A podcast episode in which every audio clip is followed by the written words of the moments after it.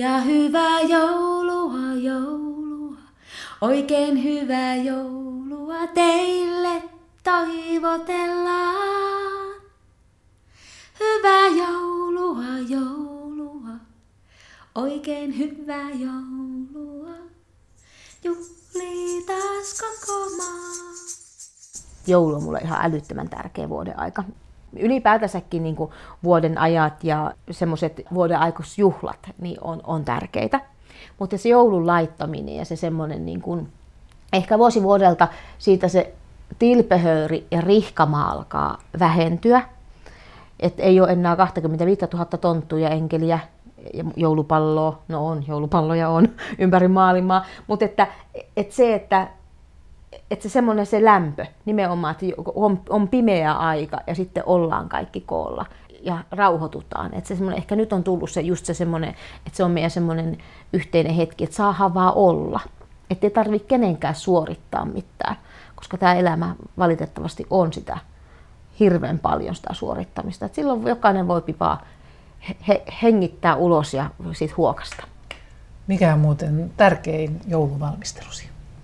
Niitä ei ole vain yhtä, niitä mun jouluvalmistelu, mutta siinä vaiheessa kun minä laitan niin kuin niitä semmoisia lasipalloja, jossa, jossa lunta sata, ja siinä on kolme enkeliä, kun on ne kiisä pitää alina. Kun me laitan sen pöydälle, niin sitten on joulu.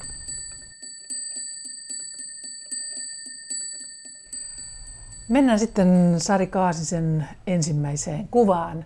Ja ensimmäisessä kuvassa on pieni tyttö, pienotuolilla, jalat ei yletä lattialla. Hän on pu- ei ne vieläkään kyllä yletä lattiaa. punaiset, valkoiset sukkahousut ja, ja punainen tuommoinen ikään kuin nahkamekko, mikä lienee, ja hyvin vahvasti tapailee sormillansa koskettimia. Sari Kaasinen, mahdatko muistaa, taidat olla aika pieni tuossa kuvassa, tätä hetkeä? Minä on tosi pieni ja mulla on semmoisia niin välähyksen omaisia muistikuvia. No tietysti useamminkin siitä, koska tuossa ei olla meidän kotona, vaan tuossa ollaan meidän naapurissa, eli kivituvalla, jossa oli piano.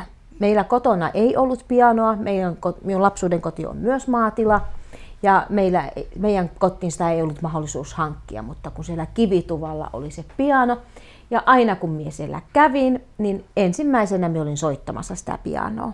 Ja minulla niin liittyy siihen tosi semmoisia vahvoja muistoja, kun minä muistan, kun ne sävelet ja miten ne sävelet erottu. Ja minä olin kuin pianisti konsonansa. Niin tosiaan synnyit vanhimpana tyttärenä kolmesta sisaruksesta ja niin kuin sanoit, olet kasvanut maatalossa täällä Pohjois-Karjalassa Rääkkylässä, niin äh, Musiikin tekeminen teidän perheessä ja sisarusten parissa on ollut voimakasta, mutta onko sitä ollut siellä aikaisemmissa sukupolvissa? No minun kanteleen soitto alkoi itse asiassa siitä, kun minun äitillä oli sellainen muistikuva, että siellä heidän suvussaan on ollut tällainen kiertävä kanttori, joka on myös osannut soittaa kannelta. Mie vähän epäilen, että se ihminen on soittanut virsikannelta koska kanttori hän soitti virsika, säästi virsikanteleilla. Yleensä kun kierti, kiertävä kanttori vielä kiertää talosta taloon, niin heillä oli virsikanteleita mukana, kun ei ollut urkuharmoneja tai muita, millä säästettiin, niin se virsikantele oli sinne säästyssoitin. Mutta siitä syttyi se idea minun äitillä, että kerran meillä on tämmöinen kantelensoittaja ollut, niin sitten jospa Sarikin rupesi soittaa kannelta. Ja siitä lähti tämä soittoinnostus. Niin, eli tietää, löytyy semmoisia suun perinteitä. Joo, ja vielä pitää sanoa, että mandoliini oli sitten taas isän puolen suvussa. Että, no mandoliinihan oli sillä tavalla joka talon seinällä niin kuin kantelee aikanansa sodan jälkeen, niin kuin, ja sota-aikana mandoliinista tuli hirmu suosittu soitin. Niin se oli sitten sillä puolella kyllä. Mutta hyvin aikaisin alkoi myöskin tämä omaehtoinen musiikin tekeminen, niin milloin syntyi Sari Kaasisen ensimmäiset omat sävelet? No ne on varmaan syntynyt silloin kaksi-kolme-vuotiaana tuossa piano ääressähän me on ilmiselvästi säveltänyt omiani ja soittanut omiani siitä asti, mutta me, mulla on yksi aivan elävä hetki, varmaan just joku neljä-viisivuotias on ollut ja sitten minun setät asu siinä myös, eli isän normat veljet, ja niillä oli kelavankka. Ja avot siinä kelamankassa oli mikrofoni. Ja VP ja Joke, nämä mun setäni, ne äänittivät sinne, niille kelanauhoille Beatlesta. Ja kun oli mikrofoni, mie lauloin kaikki ne yli. Ja sitten taas mie juoksin karkuun ja se mikrofoni taas piilotettiin. Ja sitten minä sen löysin ja se sama ralli jatkuu. Siis Beatlestakö lauloit vai omia? vai? Omia. Niiden Beatles- Beatlesten päälle tietysti. Minä nauhoitin kato omia, omaa ääntäni sinne, kun me olin niin valmeutunut, että Aa, eli Beatles-äänitykset meni sen Siljan Joo, joo, joo, Beatles, niin kyllä, joo. Mutta kun ne, missä on ne kelanauhat, että mitä sieltä löytyisi, se olisikin kyllä mielenkiintoista, että mitä sitten on tullut laulettua. Mutta minä muistan se- selkeästi se, että se mikrofoni oli minusta niin ihana.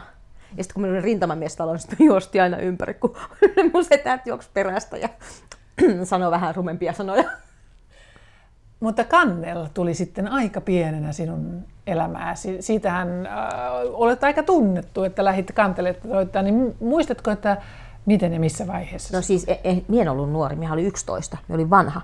Jos miettii tätä päivää, että kun lapset soittaa suurin piirtein, että ne on syntynyt, niin niillä on jo, joku ka- kantele muskari. Niin, niin, niin, niin just se, mun äiti näki Ilmatsin kanteleleirin ilmoituksen lehdessä ja kysyi, että haluaisit se mennä. Mä sanoin, joo, kyllä me voi mennä. Mä en ollut ikinä nähnyt koko soitinta. Sitten kun me pääsin sinne Ilomantsiin, sille leirille, siellä oli Martti Pokela johtajana ja taiteellisena johtajana. Ja mulle, ostettiin sitten semmoinen ensimmäinen 32-kielinen kotikantele. Ja se oli meidän perheessä tosi iso juttu. Et sillä tavalla, että ei sinne- niitä soittimia noin vaan niin osteltu, ei siihen ollut mahdollisuutta. Minä muistan sen, kun mun isä vei mut sinne Ilomantsiin ja sitten se saman tien se soiti ostettiin, koska hän myös muuten pystynyt soittaa, niin sitten se katsoi minua tällä tasolla, että kuule Sari, nyt pitäisi soittaa. Eikä, se hän sanoi sen ihan huumorilla, hän on hyvin, hyvin lempeä ja koskaan minua ei pakotettu soittaa. Mutta sitten kun minä pistin ne minun kädet siihen kanteleen kielle, niin se oli helppoa. Siitä se lähti. Se oli tosi helppo. 11-vuotiaana. Mm. 11-vuotiaana. No tämä toinen sinun valitsemisesi kuvista liittyy hyvin vahvasti tähän kanteleen soittoon.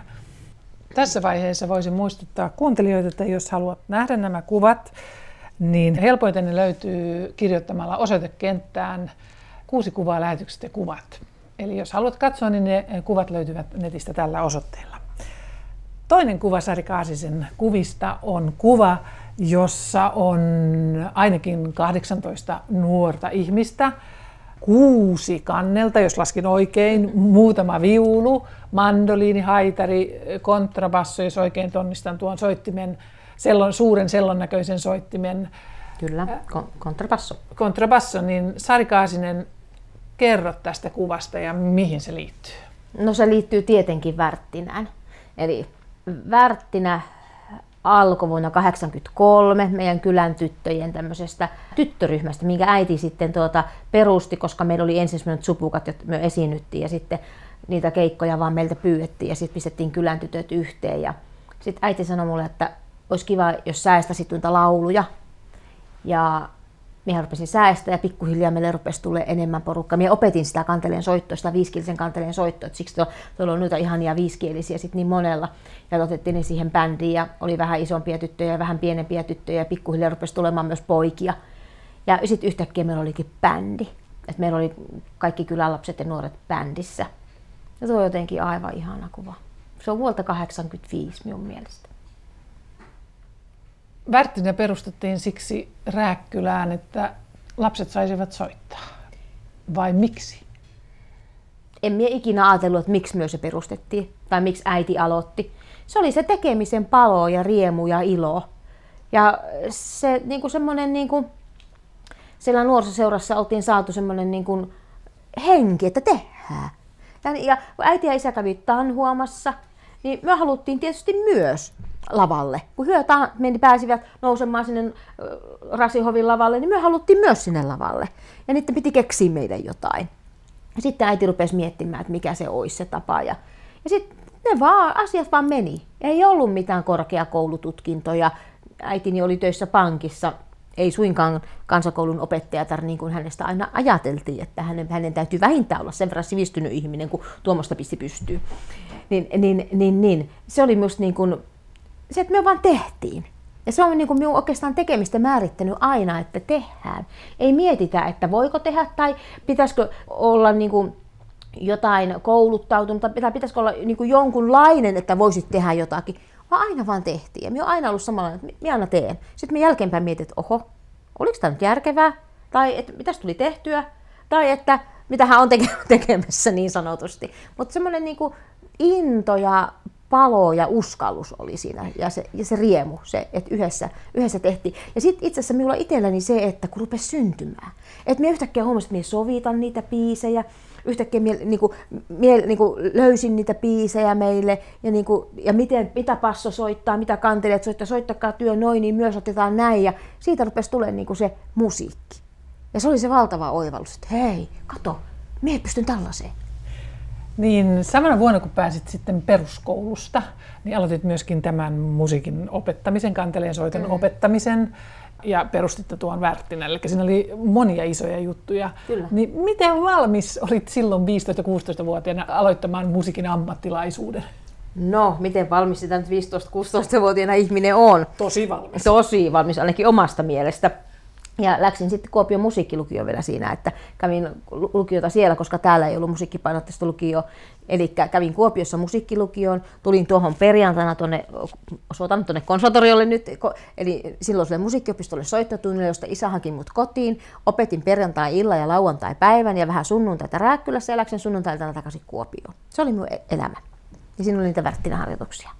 Se oli niin se musiikki oli, se oli se on ihana, tai niin kuin mie, musta on ihana nähdä se, että kun nuorissa syttyy se palo, että kun se näkee niiden silmistä, että nyt niillä on se oma juttu. Kun mie tiedän, että se, palo oli, se mikä palo oli minun omissa silmissä. Ja, se, ja sitten tuli nämä laput silmille, tätä niin kuin ravihevosen nämä laput, että en katsonut sivulle ollenkaan, vaan niin kuin, tiesin minne on menossa, halusin mennä tuohon suuntaan. Ja aina kun minä näen nuoressa sen palon, niin se on se roihu, jota pitää niin kuin, pitää yllä ja kasvattaa sitä liekkiä, koska silloin mennään pitkälle. Sillä, sillä nuoruuden semmoisella us, uskalluksella ja aidolla palolla, niin sillä mennään. Ei tämmöiset 50 ennen. Niin kuin, ei, en varmaan olisi tehnyt. Ei, siis mie, olen miettinyt sitä, että esimerkiksi Värttinän kanssa, kun sitten meille tuli niitä ulkomaan reissuja, niin me reissattiin keskenämme siellä. Me olin se vanhin. Jossain tuolla Pohjois-Englannissa ja vaikka missä me käytiin festivaaleilla ja näin. Ja vanhemmat luotti ne lapsensa minun mukaan.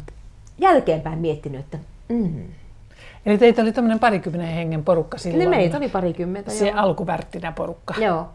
Kun sitten Värttinä on tullut tunnetuksi levyjen ja muiden kautta, niin huomattavasti pienemmällä kyllä, porukalla. Joo, kyllä. Niin miten löysit sitten, musiikkihan oli paljon myöskin sinun tekemääsi, niin miten löysit musiikin sanoihin ja miten sanat löytyivät ja miten tämä värttinen musiikkisoundi löytyi? Se oli semmoinen palapeli itse asiassa, että ensin niin kun, se meni se ihan alku sillä tavalla, että minun äiti katteli tämmöisiä kansala, karjalaisia kansanlaulukirjoja ja hän katsoi, että no tuossa on ihan kivat tekstit, koska hän oli se meidän sanasensori. Ja semmoinen, että ei, ei rumia lauleta, ei rumia lauleta, pitää olla nuorten tyttöjen suhun sopivia lauluja. Ja minä katsoin, oliko se melodia minun mielestä kiva, ja sitten otettiin se. Tai sitten jos tuota se äitimeistä ne sanat ei ollut niin hän vähän sovelsi niitä. Eli hän oli niin kuin lönnruut konsanansa. Hän niin kuin paranteli niitä meidän suihin sopiviksi. Ja minä sitten kanteleen kanssa etin sen melodian ja rupesin pistää siihen sointuja ja sitten niin kuin kerroin, että sitten, sitten näitä muita soittimia pikkuhiljaa. Ja sitten me äiti sanoi, että teepäs tähän toinen ääni. Mikä toinen ääni? Äiti oli kirkkokuorossa ja silloin oli ollut kaksi äänisesti tai kolmi äänisesti, niin hän tiesi, että kappaleessa on toisia ääniä. Ja niinhän minä rupesin väkkärää toisia ääniä. Ja sitten se soundi. Me treenattiin siellä meidän nuorisoseuran talolla Rasivaarassa. Ja se, siellä oli semmoinen sali, joka nyt se näyttää paljon pienemmältä kuin siinä vaiheessa Mutta elämää. oli iso silloin. Iso, tosi iso sali. Ja sitten se laulusoundi meni silleen, että tytöt oli siellä toisessa päässä salia, ja minä olin toisessa päässä salia, ja tytöt lauloivat, ja me laulakaa kovempaa, en minä saa mitään selvää. Ja tytöt veti kitarisat kaakossa. Ja siitä rupesi niinku muotoutumaan sitten se meidän soundi. Niin Värttinen kokoonpanot muuttuivat jo sinun aikanasikin useampaan kertaan, niin niin äh, Sari Kaasonen, mikä oli sinulle itsellesi opettavin jakso noista Värttinä vuosista? No kyllä ehdottomasti, tai tietysti jokainen omalla tavallaan, mutta ehdottomasti se, että kun yhtäkkiä tajus, että oho, että nyt mennään ja lujaa. Et silloin 90-luvun alussa, kun se Oidailevy tuli ja sitten se vauhti oli aivan hurja – niitä haastatteluja, esiintymisiä ja kiertueita, kun se lähti ja yhtäkkiä tajus sen, että nyt on mahottomasta tullut mahdollista. että kukaan ei ikinä voinut usko, että tämmöisellä jollain laulamisella voisi niin kuin leipänsä tienata ja kan, jollain kansanmusalla. Mm. Että niin kuin Konsta Jylhä oli se ainu, joka oli niin kuin preikannut niin sanotusti ja lyönyt läpi. Ja sitten, sitten me oltiin se seuraava. Ja se oli ihan eri genreä. Se oli niin kuin tätä jos puhutaan tänään maailmanmusiikki, niin se oli ikään kuin haisteli niitä tuulia. No se haisteli niitä tuulia kyllä, koska me itse kuuntelin jotain Stingiä ja vaikka mitä poliisia ja, ja muuta, ja musta se sopranosaksofoni oli ihana, ja niin kuin ka- kaikkea se, sellaista niin kuin musiikki, musiikkiopiskelijana myös niin kuin hyvin avoimesti niin kuin kuunteli kaikkea, niin mä aina kuunnellut. Et en ole todellakaan ollut mikään puritanisti kansanmuusikko, että vaan kuuntelen tätä, vaan niiden, juuri niiden setieni ansiosta mulla on kyllä tämä suomalainen poppia, rockia, iskelmä ja Beatlesit ja hurrikanesit kyllä todella tuolla takaraivossa edelleen niin kuin lapsuudesta. Mutta se, että, että tajus sen, että siis tänä päivänä se on vielä aivan, me ollaan eri sfääreissä, että miten se pyörä pyörii. Että kun se pyörä lähtee pyörimään ja kun se, kun se lähtee menemään, se lumipalloefekti, niin onhan se hurjan hienoa, mutta se, että osas pitää jalat maassa, se on minulle se suurin oppi siinä tilanteessa, koska vaikka mitä olisi voinut tapahtua. Lauloit sisaresi Marin kanssa Värttinässä, mutta sinä sitten luovuit Värttinässä vuonna 1996. Miksi?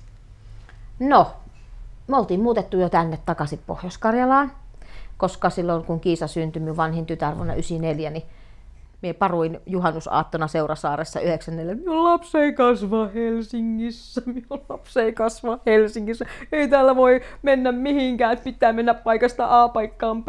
Tämä ei ole elämä. Niin kuin, no joo, se oli joku primitiivireaktio. Kun en ollut sillä juhannuskokolla omassa kotona ja omassa rannassa ja omassa kylässä. Ja siitä viikon päästä asuttiinkin jo Rääkkylässä. Koti-ikävä iski. Is, iski ihan järkyttävä koti-ikävä näköjään.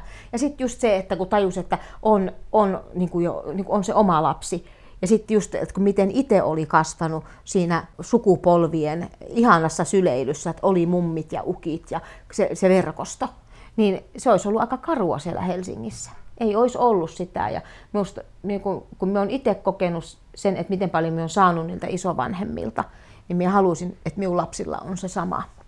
Ja sitten se muutto tapahtui tosi nopeasti ja se tietysti tarkoitti sitä, että oli aika mahdoton yhdistää näitä asioita. Ja sitten vielä kun syntyi Piita hyvin siihen Kiisan, Kiisan sisarukseksi, niin kahden lapsen kanssa maailman reissaaminen olisi ollut hyvin vaativaa, etenkin kun ne reissut silloin suhta, suuntautui Brasiliaan ja Australiaan ja Japaniin muun muassa. Kolmannessa kuvassa on ihmisiä. Sinä olet siinä keskellä mustassa pitkässä mekossa. Takana istuu pöytien takana viisi ihmistä, jotka näyttävät hyvin, hyvin juhlallisilta. Mistä tässä kuvassa on oikein kyse? No siinä kuvassa on menossa minun taiteellisen tohtorin tutkintoni tarkastustilaisuus vuonna 2009 Helsingissä Karjala-talolla.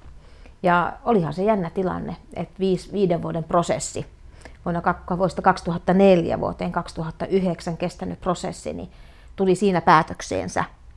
Ja sen viiden vuoden aikana alkoi semmoinen matka, jolla me on itse asiassa edelleenkin musiikin tekijänä ja muusikkona. Näytät hyvin keskittyneeltä tuossa kuvassa, niin millaisissa tunnelmissa olit tuossa soittaessasi? Minä soitin siinä äh, kan, tota 15-kielisellä kantelella varmaan semmoista ripatskaa, tanssisävelmää. Ja äh, sinne mun, tosiaankin sinne mun tohtorin tutkinnossa minun tarkastelukulma oli se, että voiko tämän päivän ihminen soittaa tai laulaa, kuten ne ikiaikaiset sisarensa. Eli se, jos laula, laulat, niin se teksti ja sävel hersyy siitä hetkestä ja, hetkessä ja hetkestä, etenkin ne sanat. Melodia sulla voi olla, mutta sitten myös se soitto mitä minä tuossa soitan, että niin kun, kun se kanteleen soitto tällä Karjalassa oli semmoista, perustui semmoisiin formuloihin, eli tiettyihin sointukiertoihin ja sitten jokainen veivasi niitä niin kuin omalla tavallaan. Niin minulla oli menossa nyt se ripats, ripatska tuossa ja siinä kuvassa ei näe, mutta siihen yhtäkkiä lähti kuule tanssia.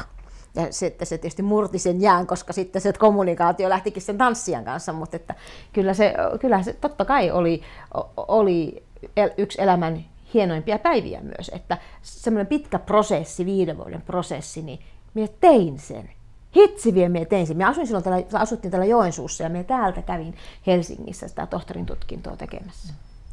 Niin sen Kuopion lukujen jälkeen lähit sinne Sibelius Akatemian kansanmusiikkiosastolle ja teit sen maisteripaperiteka ja sitten lähit vielä väitöskirjaan. Niin, ää, miksi halusit tehdä akateemisen väitöskirjan kansanmusiikista ja muuten mikä sen aihe olikaan? Meillä on mahdollisuus tehdä väitöskirja, mutta minä tein taiteellisen tohtorin tutkinnon. Eli, eli tämä on tämmöinen, minä tein siihen kyllä kirjallisenkin puolen. Sen nimi oli Erään karjalaisen naisen laulut. Eli just tästä, mistä kerroin tästä tematiikasta, mitä, mitä tutkin. Mutta miksi halusin? Halusin haastaa itseni just sen värttinävaiheen jälkeen, että kun yhtäkkiä olitkin täysin omilla, sulla ei ollut sitä bändiä takana ja sulla ei ollut niitä siskoja siinä niin sanotusti laulamassa ja ihan konkreettisesti oma, oma sisko koko ajan ollut vieressä, oot ollut aina osa jotakin yhteisöä. Yhtäkkiä ootkin yksin niin se piti lähteä se miettimään se musiikki ihan toisella tavalla. Ja sitten taas eh, tämä omien lasten syntymä ja se, minun rupesi kiehtomaan tämä laulun kaari elämän kaarena, että just, että kun lapsi syntyy, niin sille lauletaan tätä kehtolaulua, sille höpötetään, sille puhutaan, kun kehtolaulut on yksi e, e, ensimmäisiä musiikin muotoja maailmassa, että äiti laulaa lapselle tai höpöttä. Se kaari rupesi minun kiehtomaan. Et kun se värttinä aika oli niitä tyttölauluja, niitä rallati rallati raata, niin sitten niin se oikeastaan siitä lapsen syntymästä alkaa se taas se toinen kierros. Eli kun sieltä omasta syntymästäsi alkaen siihen saat sen kierron kerran, että sulle lauletaan niitä kehtolauluja, leikkilauluja, rallatuksia, näin, näin, näin, opetetaan ja muuta. Ja sitten kun sinä saat oman lapsen, sinä lähdet tekemään sitä, mikä tuota, mitä sä oot jo kerran kuullut. Että se lähtee niin se toinen kierto. Ja uusi sukupolvi taas lähtee, niin kuin uuden sukupolven kierto siinä perinteessä lähtee liikkeelle. Se minun kiehto. Olitko muuten laulanut itse omille tyttärillesi? No ihan kuulemma liikaa. tai olen. Siis tämä, tämä lähti tämä mun tohtorin tutkinto, tai yksi ajatus, että minä Alinalle, tälle minun nuorimmaiselle laulu, jokainen tyttö on saanut kehtolaulun, kyllä, oman. Ja tuota, Alinalle on sitä tehnyt ja joka ilta lauloin se hänelle ja tai laulettiin kaiken näköisiä lauluja, mutta aina se päättyi sit siihen, siihen Alinan kehtolauluun. Ja sitten mulle kävi yksi ilta sillä tavalla, että jotkut sanoivat, että mennään tiloihin tai jotenkin näin, niin mulle kävi niin kuin sillä tavalla, että mie, mie tiedän, että mie istuin siinä sängyn reunalla, mutta mie kattelin itteeni sieltä jostain muualta, kun mie laulan. Ja mun suu vaan laulo, laulo, laulo ja laulo. Se kokemus oli mulle niin semmoinen niin käänteen tekevä, että vau, tätä, tätäkö se on ollut se, niin kuin se laulaminen, tämmöinen tasoko niillä ihmisillä on ollut. Että sun suu vaan laulaa ja sun mieli voi olla jossain. Tämä nyt saattaa kuulostaa vähän kummalliselta, mutta näin se, se tilanne oli. Ja toinen tilanne oli se, että kun minä lauloin ja taas ne minun sanat lähti jonnekin tonne ja näin, niin sitten sieltä kuului semmoinen kirkas kolmenvuotias lapsi ääni. Äiti, ei se noin mene. niin.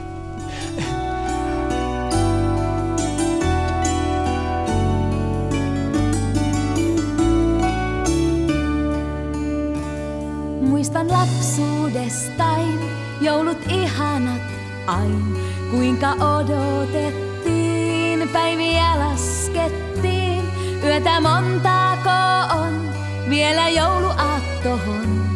Äidiltä me kyseltiin ja odotettiin.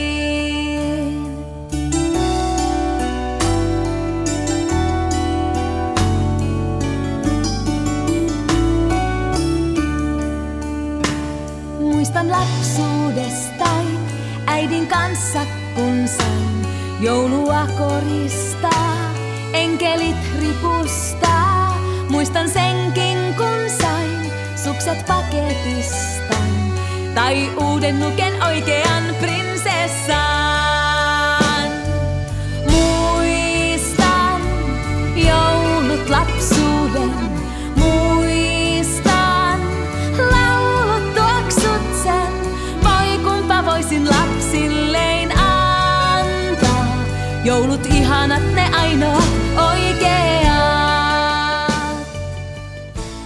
Sinulla oli tämä Värttinä 90-luvulla ja kiersit ja sitten opetit. Mutta sen lisäksi ehdit sitten siinä sivussa perustaa Rääkkylään Kihaus Music Festivaalit ja toimit sen tapahtuman taiteellisena johtajana lähes 15 vuotta. Niin mikä merkitys kihauksella on ollut elämässäsi? Totta kai iso merkitys koko kihauksella. Ja ed- niin kuin, mä olen jotenkin tosi iloinen siitä, että sekä värttinä on olemassa edelleen, että kihaus on olemassa edelleen. Että ne, niin kuin ne kaaret, mitä lähtenyt rakentamaan ja mille on antanut sysäyksen, niin ne on kantanut näin pitkälle.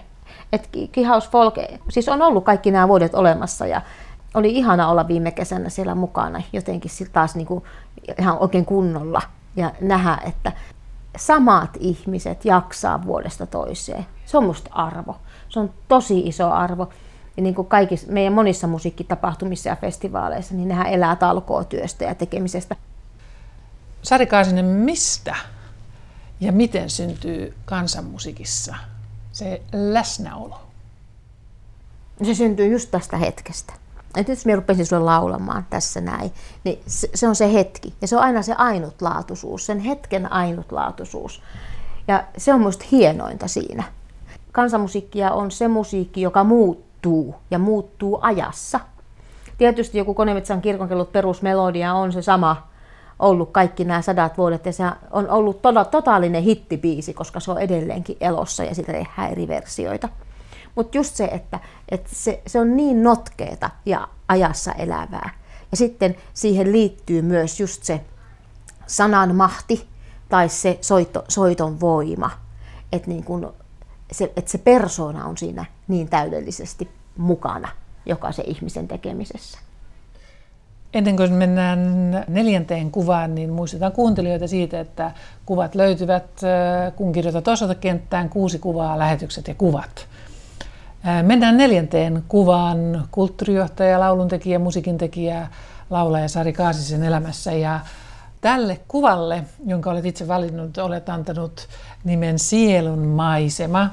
Niin kerropa, me ollaan tässä jossakin järven rannalla ja katsotaan järvimaisemaa ikään kuin huvimajasta.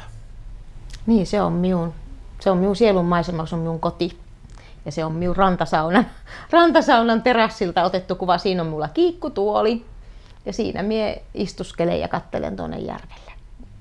Eli kun me oli lapsi, niin siellä vähän matkan päässä äh, oli meillä vene, kun järven rannalla ollaan tuossa, niin, ja sillä veneellä me aina käytiin sitten äh, kalassa tai katiskoilla tai äh, siellä ajelemassa välillä moottorilla, välillä soutaan. Ja sitten jos sieltä kaislikon reunasta tuli niitä ahvenia, niin tuohon rantaan tultiin ne paistamaan ne kalat, kun siellä oli tuota, meillä sitten, tai siinä oli semmoinen niin kuin kalastuskunnan yhteinen nuotiopaikka. Mikä se järvi muuten on kyseessä? No, jos ihan mietitään Suomen mittakaava, niin Pohjois-Saimaa. Eli tästäpä, järvestä, tästä pääset vettä pitkin sitten Savonlinnaa ja Lappeenrantaa ja Pietariin ja Kiinaa. Niin, niin, niin, niin että ihan sama, sa, samaa vettä ollaan, mutta pyhäselkää tai orivettä tai pyhäselkää tai jänisselkää. Sillä on aika monta nimeä tuolla vedellä, missä järjestyksessä nyt männökin isoimmasta pienempään, mutta että ihan iso veden äärellä. Olet säveltänyt monenlaista äh, musiikkia, niin mistä ja miten löydät sävelesi? Täällä on stereot koko ajan täällä minun päässä. Ja mm, nyt kun me lopetetaan tämä meidän haastelu, ja kun minä lähden tuosta ovesta ulos, niin siellä soi tämä hetki. Minkälaista meillä on tässä ollut. Siitä syntyy mulle melodia. Se on vähän niin kuin, kun saamelaiset selittää, kun he joikaa. Esimerkiksi Vimmen kanssa on tästä joskus puhuttu. Eli, eli kun saamelaiset ei joikaa jostakusta ihmisestä jotakin, ne vaan joikaa jonkun.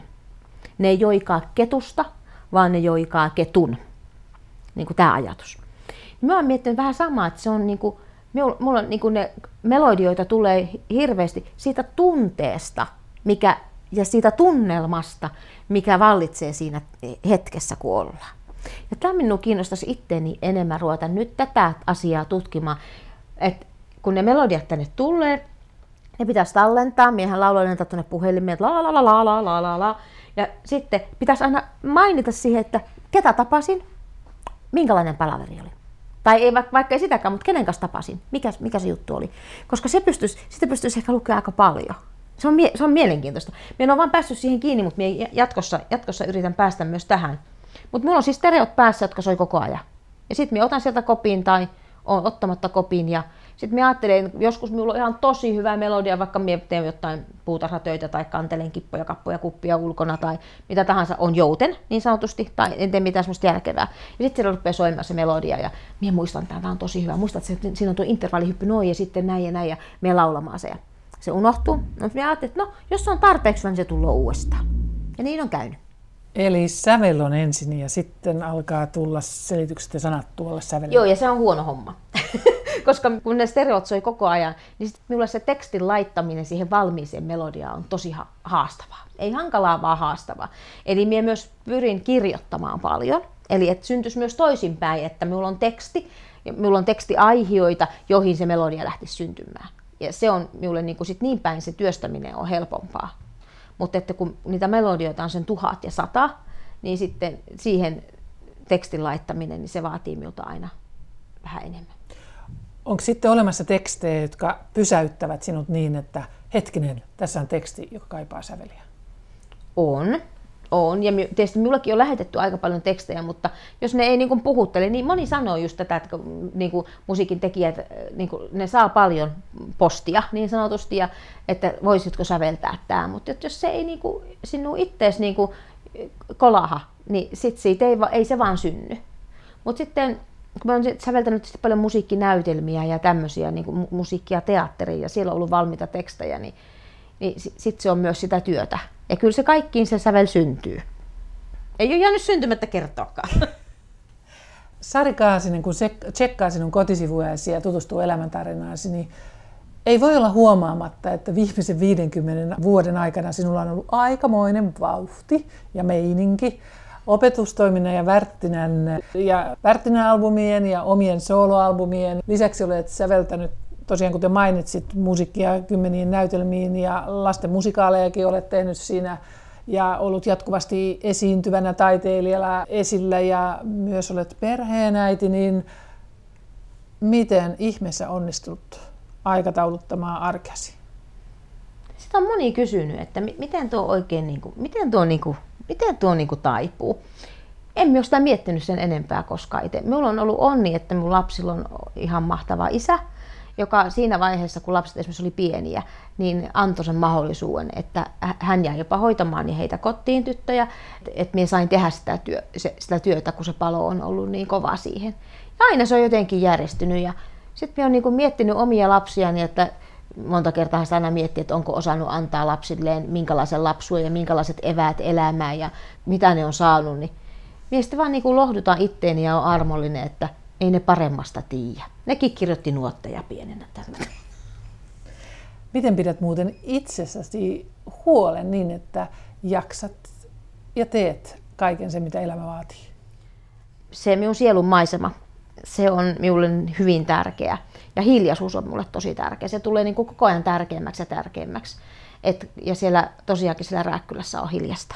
Siellä on, ai että siellä on mahtava tuule, se tuulehumina ja ne luonto, luonnon äänet on se, jotka niinku rauhoittaa. Sitten kun me ajan aina työpäivän jälkeen siihen kotipihaan, niin se järven näen siinä ja se maisema, niin silloin niinku henkäsee, niinku, että huh, ihanaa. Et viime aikoina kyllä minä niinku semmoisesta niinku omasta ajasta otan kaiken irti.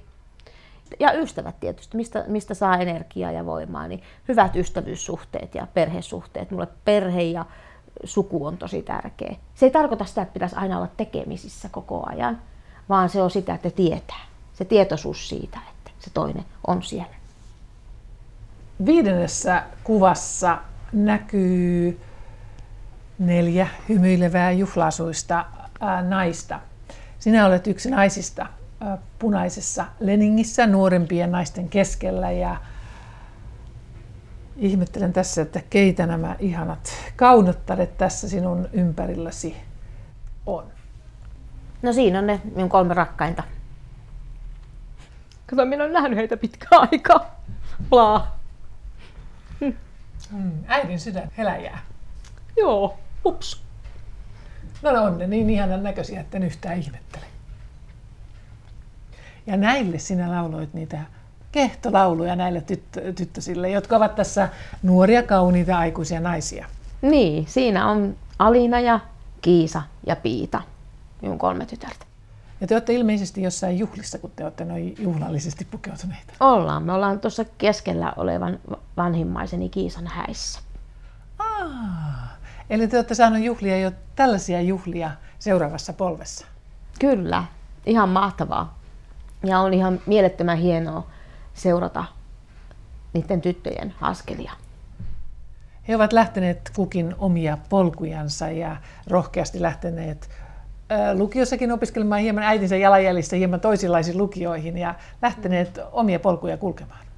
Joo, se on ehkä ollut semmoinen isoin asia, mitä me on halunnut antaa tytö, tytöille ja lapsille ylipäänsä. Ole rohkea. Et lähe ja tee. Ja esimerkiksi niin tuon nuorimmaisen Alinan kohdalla, niin se sinne Helsinkiin lukion lähteminen tapahtui nimittäin, joo, tuosta kuvasta edellisenä päivänä hän sai tietää, että hän oli niin kuin päässyt varapaikalta sinne lukioon. Tuo oli lauantai, niin hän, hänen piti maanantaina tietää, että ottaako sen paikan vastaan. Ja voi hyvänä aika, kun hän oli kerinyt tehdä kaikki ne suunnitelmat jo jäädä, että hän jää Lappeenrantaan lukio ja muuta.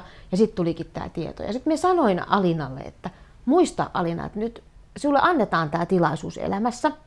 Käytä se hyväksesi, hyvänen aika, että tämä on nyt sinulle annettu. Ja jos se ei tunnu hyvältä, niin se pääset aina pois. Ja Alina sitten sai käyttää tätä samaa lausetta miulle, kun mie mietin tätä Joensuhun hakemista. Että muista äiti, mitä sinä sanoit miulle, että ole rohkea ja lähejä. Jos ei se ole hyvä, niin tulet sitten pois. Et niin et se on oikeastaan ihana, että on niitä elämäoppeja sanoa antaa. Ja just se, että, että ne siivet kantaa. Ja sitten ne soittaa, että nyt on tämmöistä, tämmöistä ja tämmöistä. Ja sitten äiti yrittää auttaa. Puhuit vahvasti tuosta Lappeenrannasta ja ilmeisesti Lappeenrannallekin sydämesi heläjää, koska siellähän olet asunut aika monta vuotta tässä. Joo, minä asuin yhdeksän vuotta tässä välissä Lappeenrannassa. Ja tuota, ne oli hyviä vuosia, tai siis tosi, tosi, tosi hienoja, hienoja vuosia kaikella tavalla. Ja Lappeenrannassa on paljon ystäviä ja perhet, perhet edelleenkin nyt sitten, että vaikka minä nyt sitten tänne itse, itse tulinkin takaisin, että ja ei, ei ollut mikään niinku kiire lähteä mihinkään, mutta että tämä elämän, elämä aina nyt kulettaa.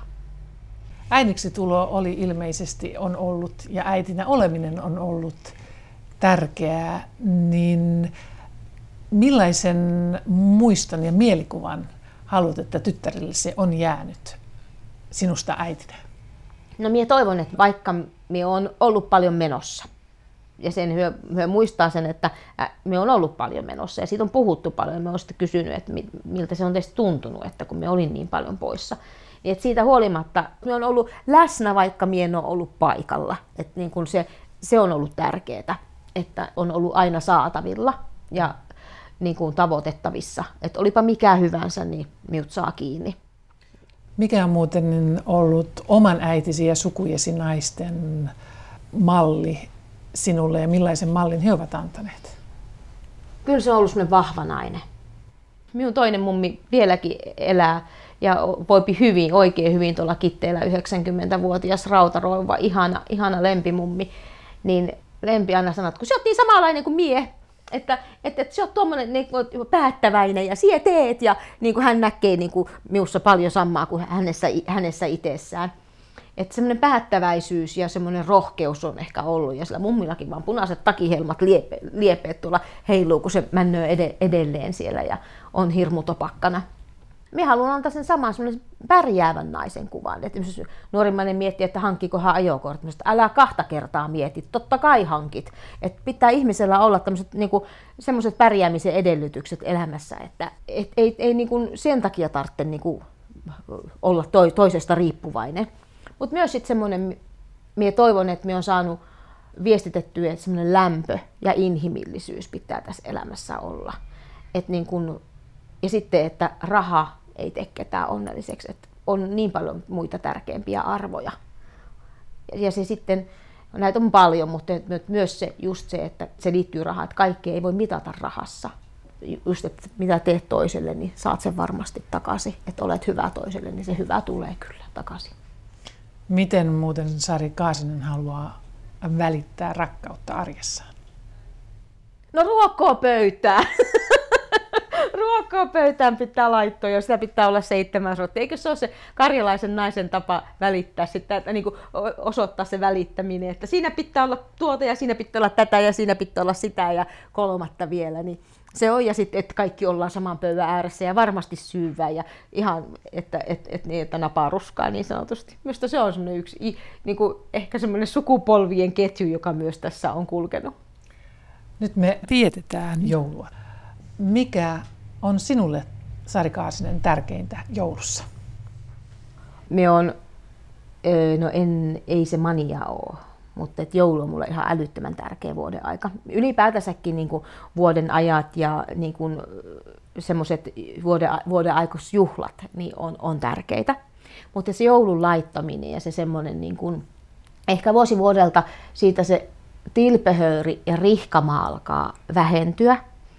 Et ei ole enää 25 000 tonttuja enkeliä ja joulupalloa, no on, joulupalloja on ympäri maailmaa, mutta että, että se, että että se semmoinen se lämpö nimenomaan, että on, on pimeä aika ja sitten ollaan kaikki koolla ja rauhoitutaan. Että se semmoinen, ehkä nyt on tullut se just se semmoinen, että se on meidän semmoinen yhteinen hetki, että saadaan vaan olla. Että ei tarvitse kenenkään suorittaa mitään, koska tämä elämä valitettavasti on sitä hirveän paljon sitä suorittamista. Et silloin jokainen voi vaan he, hengittää ulos ja siitä huokasta. Kuudes kuva on vielä ottamatta Sari Kaasisen kuvista. mitä tuossa kuvassa haluat, että näkyy? Oi. No minä haluan, että siitä kuvasta välittyy elämän ilo, lämpö, mutta myös semmoinen ehkä elämän tuoma toivottavasti viisaus tai semmoinen niin elämän kokemus. Ja siitä saa näkyä kaikki rosot, kaikki uurteet, kaikki saavutetut edut niin sanotusti, se painovoima. Ja niin kuin se, että niin kuin se eletty elämä, koska sehän, jokainen päivä on tuonut tähän pisteeseen. Me ollaan hirveän ylpeä jokaisesta päivästä. Muistan sen tähtösen, jonka oljesta tein. Sen vein mummollein, vieren enkelein. Kellot enkelten soi, kynttilän liekki toi. Meille joulun ihanan sen oikein.